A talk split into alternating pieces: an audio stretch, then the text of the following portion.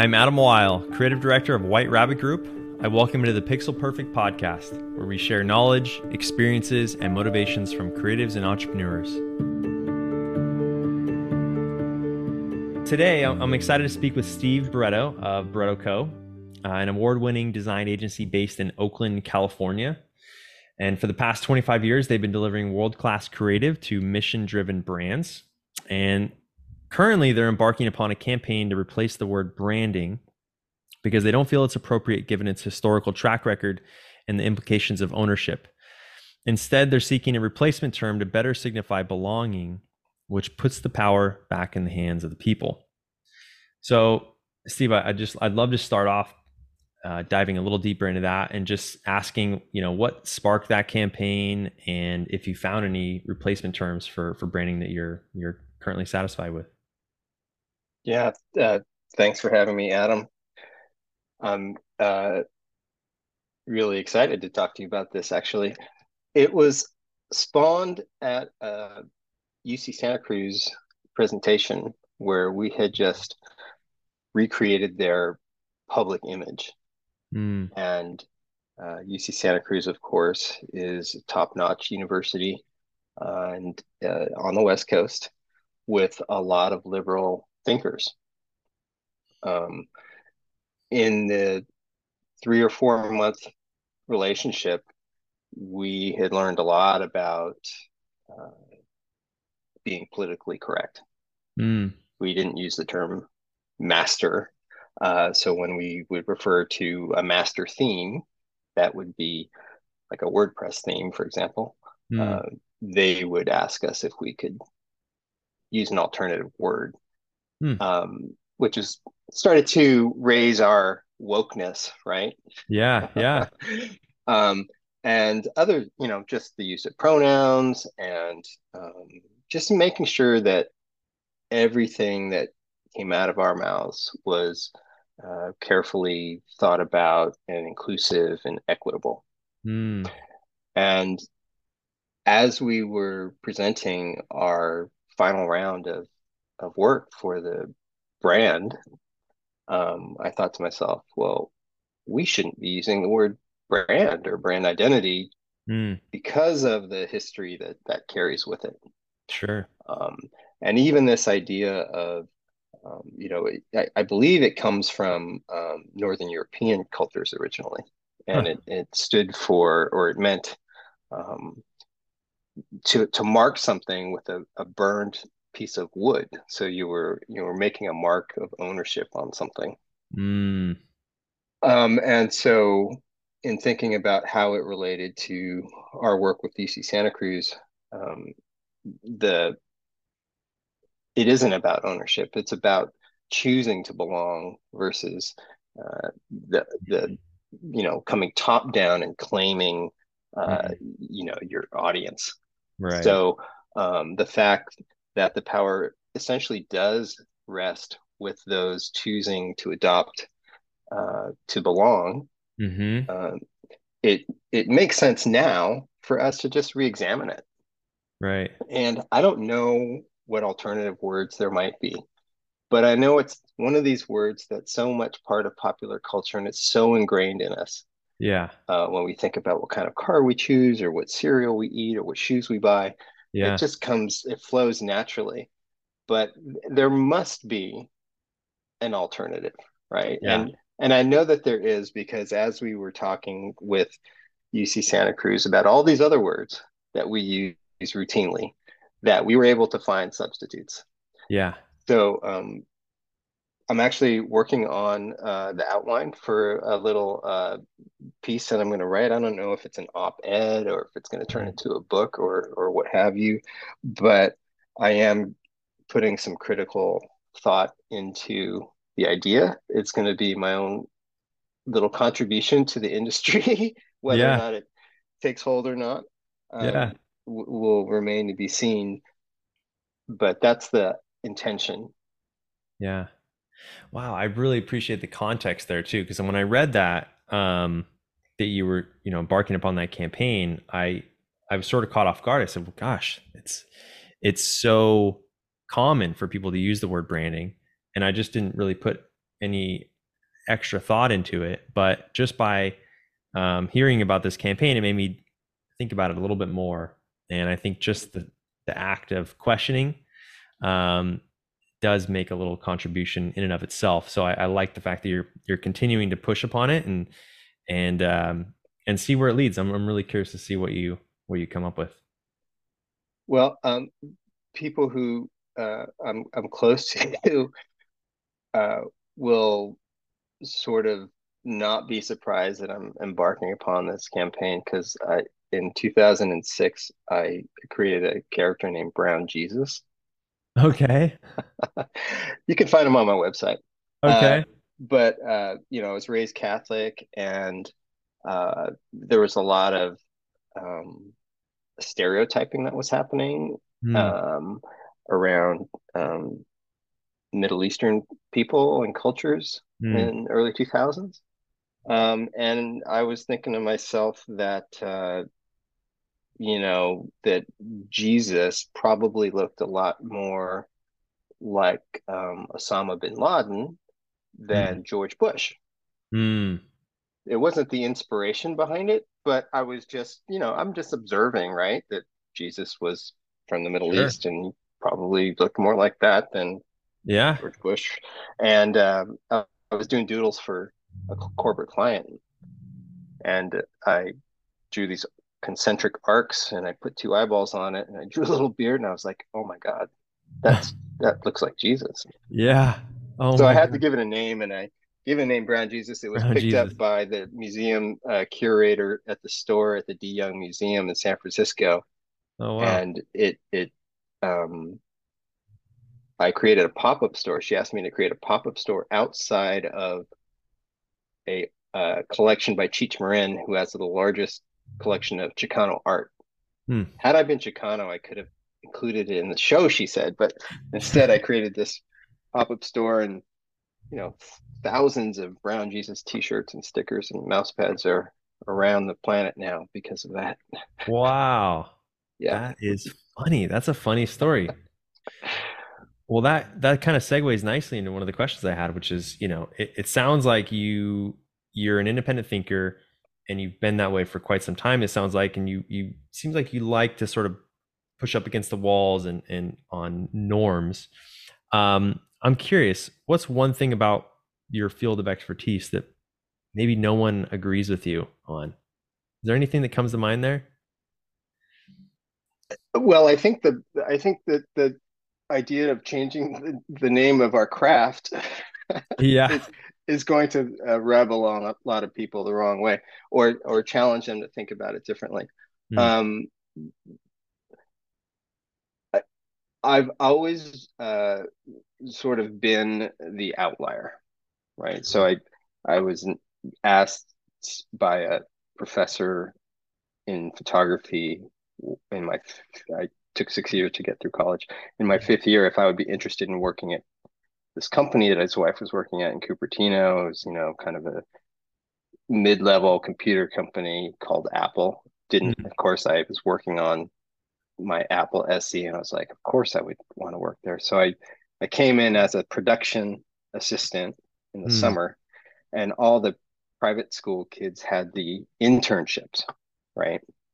Um, so they were there for three months. They got paid more than me, and and uh, were just kind of treated with white gloves a little bit, you know. And I was the local public university kid, just working my butt off trying to find a foothold. Sure. And when they went back to school in the fall, I got to stay because I was local.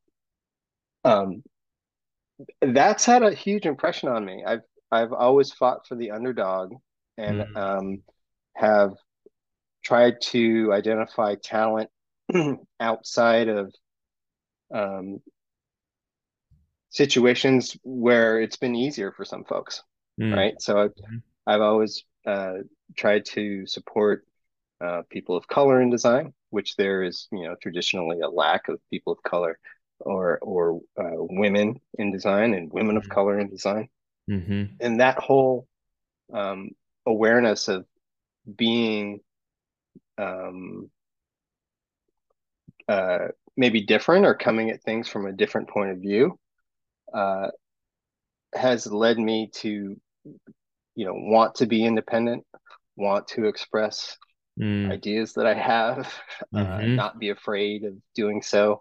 Mm-hmm. Uh, and at the same time, working in this very kind of, you know, corporate world where the lanes are pretty clearly, uh, you know, um, established, mm-hmm. uh, and and you know, there's something valuable in that in itself, right? To yeah. to learn how to play within the rules of the game, but then to also find your own voice and and use it when it's appropriate.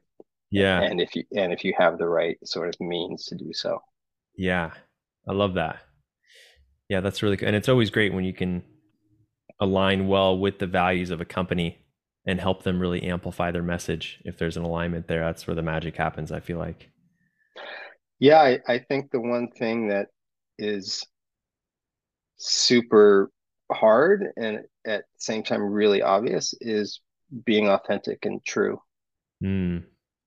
And so over 30 years, by questioning is is how you get to whether or not what you're hearing is matching with what you're what you're feeling after you heard what you just heard right mm. so Ooh. what we do is a little bit like therapy our, our clients come to us they tell us who they think they are mm-hmm. and they tell us who their audiences are we go out and speak to those audiences and we find out if what they're telling us is accurate mm. and if they're questions we ask questions we ask really hard questions and if it's not accurate then we have to deliver that hard reality back to them you know mm. i know that you're telling us that this is who you want to be and who you think you are mm. but this is what we're hearing from your audiences and so how do we reconcile how do we uh, close the gap on that and, and what insights do we have from learning more about you mm. um, uh, what can we surface right yeah. that might start to speak more authentically to the way you're being perceived. Sure. And I imagine you get some pushback sometimes in that process from the yes. client. Yes. How do you manage that? How do you imagine it's probably a lot of it's about how you present it, but um, even even then I'm sure it's not always received as you intend. So how do you how do you manage that process and and um, and make sure yeah that they understand the insights there and and receive them yeah well. yeah. It's really good question right? Because like any relationship say let's use, just use dating as an example.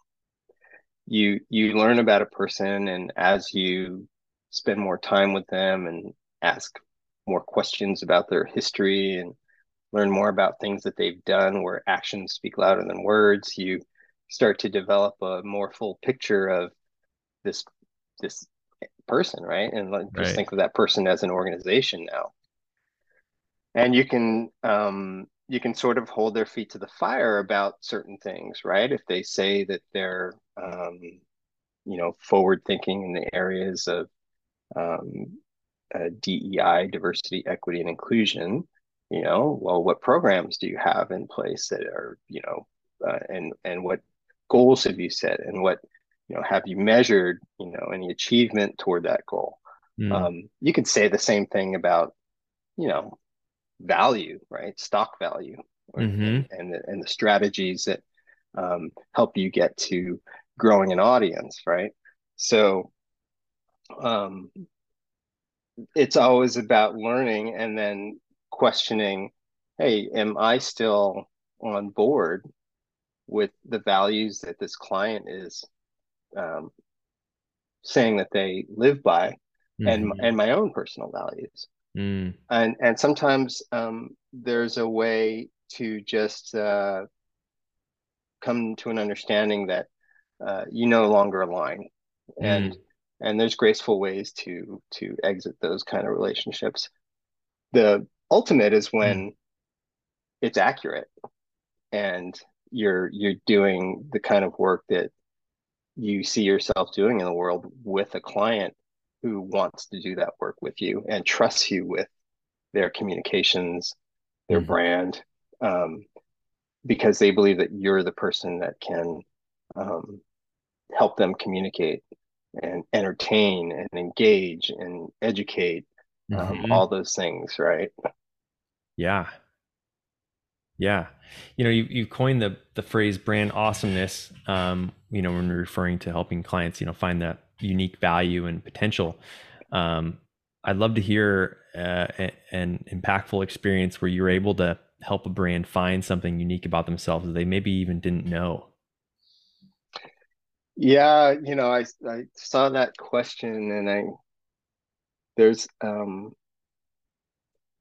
there's a couple things that come to mind for me um, that happen without um, the intention, right? So, way back in 1990 something, we had done a logo for a small startup called VeriSign in Redwood Shores, and they were about security, identity security, and we had done this um, digital check mark against against uh, it was in one of our sketches and uh, made the mistake of showing the client sketches mm-hmm. it wouldn't have been my preferred design solution yeah but the client saw it loved it and and went for it right and mm. so VeriSign eventually got bought by Symantec mm. in the millions and millions of dollars that purchase i don't even know what it was but yeah i sure do wish there were such a thing as royalties for designers um, and Symantec chose to take that identity, the check mark, and use it, and, and they lost their existing identity. So they bought the smaller company, they used their identity and, and pushed that forward. So every time. I'm on my phone and I'm making a transaction around a value exchange now, I see my logo with the little yellow circle around it. Yeah. I just cringe to myself. Um, so that's a case where, you know, your work can come back and you know be an ever present reminder of your um your level of expertise at the time um yeah. but the one that where i felt like uh it was a better story is when uh in 2009 during the downturn i went back in house for a um to work at a agency in campbell called silverline and they were focused specifically on the ecom space, and they had just won a contract with Tiny Prints. Tiny Prints was uh, founded here in the Bay Area by um, three people that got together every Tuesday for a burrito, and they talked about what next great idea they could come up with that would help turn them into like super successful, you know, entrepreneurs. Yeah. The husband, wife, and and a friend. Um, they created Tiny Prints because I think they were personally going through having a child uh, and wanted to find a better solution for um, online for producing baby shower invitations. Mm. Um, they were successful, started to carve out a little niche in the market, and then they met with Silverline sometime between 2009 and 2012 to um, revisit the brand. Mm. And so we had done all the strategy and research and came up with the idea that um, the new brand promise would be that Tiny Prints transforms life's moments into lasting impressions. Mm. And um, again, in the process of doodling, um, something that came out of um, my head was uh, an elephant. Mm um, you know, the opposite of something tiny. And uh, the existing logo, I think, was two little baby footprints. Mm.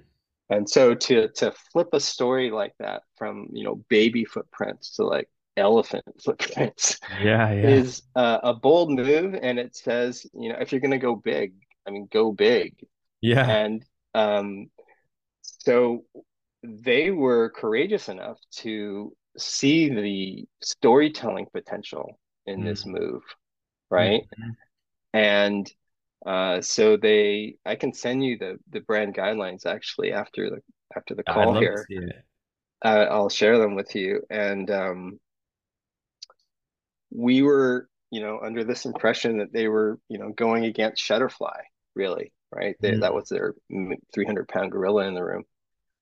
Well, it turns out after this, you know, all this brand energy and effort and creativity, after a year and a half or two, that they got purchased by Shutterfly. And that's just the lesson. That's how it works, right? Mm. Either the, the, um, the big 300 pound gorilla in the space Mm-hmm. Uh, you know, just buys the person buys the company that's starting to infringe on their their market share. Yep. And either you know creates that uh, an internal extension of that same identity or brand within, yeah. or completely buys them and just shuts them down. yeah, yeah, that's funny. Oh, those are funny stories, and uh, it's I do I don't know if I've ever heard of a story where they actually acquire the brand and then take over their their logo mark, their their their brand identity. Oh, you mean with uh, VeriSign? VeriSign, yeah. It, it's much more uh, the other way around, like you were explaining. But that mm-hmm. is uh, that is pretty funny. It's you know you saw that with uh, Adobe and Figma recently. Yes. Adobe acquiring Figma, which is pretty funny too, because you can go back to some of the founders' original tweets uh, uh-huh. of Figma saying that you know their goal was basically not to get acquired.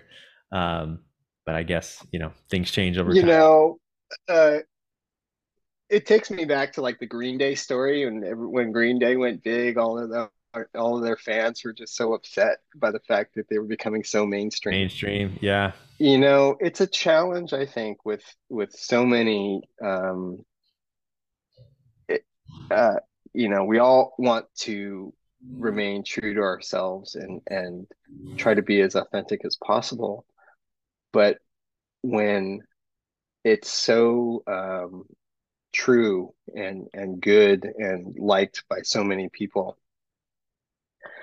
It's a question of do i want my work to have more of an impact on more people? Right? Or do i want to remain kind of in in a smaller rebel smaller space. Yeah, yeah, kind of understanding and maybe not have as much of an impact. So it's hard to it's hard to steward for sure but look at what the ceo of patagonia just did. Mm. right? Yeah. What an inspiring story um, to stay true to your values and when there is no solution for how you want to exit the stage mm-hmm. you just create your own. Yeah. You know and find a new way and and now i think the business world is going to be thinking about that exit strategy uh, mm-hmm. uh, in an ongoing you know he he forged a new way for for companies to think about how to carry on their legacy yeah i think i think you're right and i think with the spotlight that patagonia had i think it became much more exposed because I, I, have heard of other companies doing that, but it just wasn't as talked about. And I think with Patagonia's, you know, recognition and uh, and and everyone becoming aware of that, yeah, I do think it's going to become much more popular. Yeah, I think is good. Yeah, I mean, it's again, um, it's about being future seeking, mm-hmm. right? right and, and and having something live beyond your ego yeah yeah and have a broader reach mm-hmm. So I, I know we don't have much too much time here. I, I did want to ask um, a couple more questions and one of them i had to call back to apple. You mentioned you worked at apple. Um, you know today's world it's hard to imagine apple without associating it with the internet. But I'm curious, what was it like working at Apple in the pre-internet days? What was that experience like? Yeah, so this was 1989 roughly, um, and uh, Apple, it was called Apple Computer Inc. at the time, you know, and it was just that. It was selling computers. It was the computer company with the most friendly user interface or OS and and hardware um, uh, contained, right? Um, I think John Sculley had had entered when Steve Jobs left, um, somewhere in the 80s. It, maybe it was 83 that John Sculley stepped in.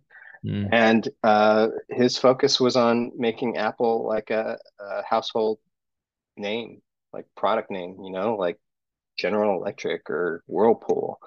Um, and the focus was on product lines and profits. So, uh, yeah, I was helping comping up um, uh, prototypes, you know, packaging prototypes, mm. uh, using uh, giant cameras to make what were called stats at that point, where we would then take the film and go make rub down letters and and custom colors that would match the Pan- Pantone books. Uh, this was all hand done work, which and is gone.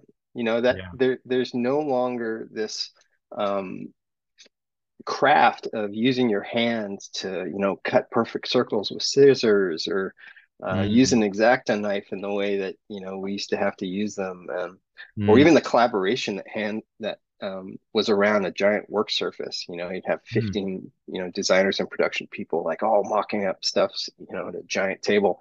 Wow. Um, it might happen more in an industrial design studio now, sure, uh, or situation, but graphic design, everybody's pretty much in their, you know, at their desk, away from everything. You don't even have to do color printouts anymore for the most part because everything's so digital. Yeah. Um, so it was a lot of that, and um, I had worked on so I'd worked on um, the first Apple digital camera called the Quick Pix. Hmm. Uh, bet you didn't even know it existed. No. uh, I was around the team that was working on the Apple Newton at the time. It was very top secret and, and you know behind closed doors. Um, we worked on the first line of Apple uh, computer products that were in big box retail stores called Performa. Hmm uh, you know, innovation at that time. Everything Apple did was about innovation. So the big innovative thing we were doing was craft packaging in the big mm. box stores. And we were the first computer company to do that, and that was, you know, a story. Mm. Um, yeah.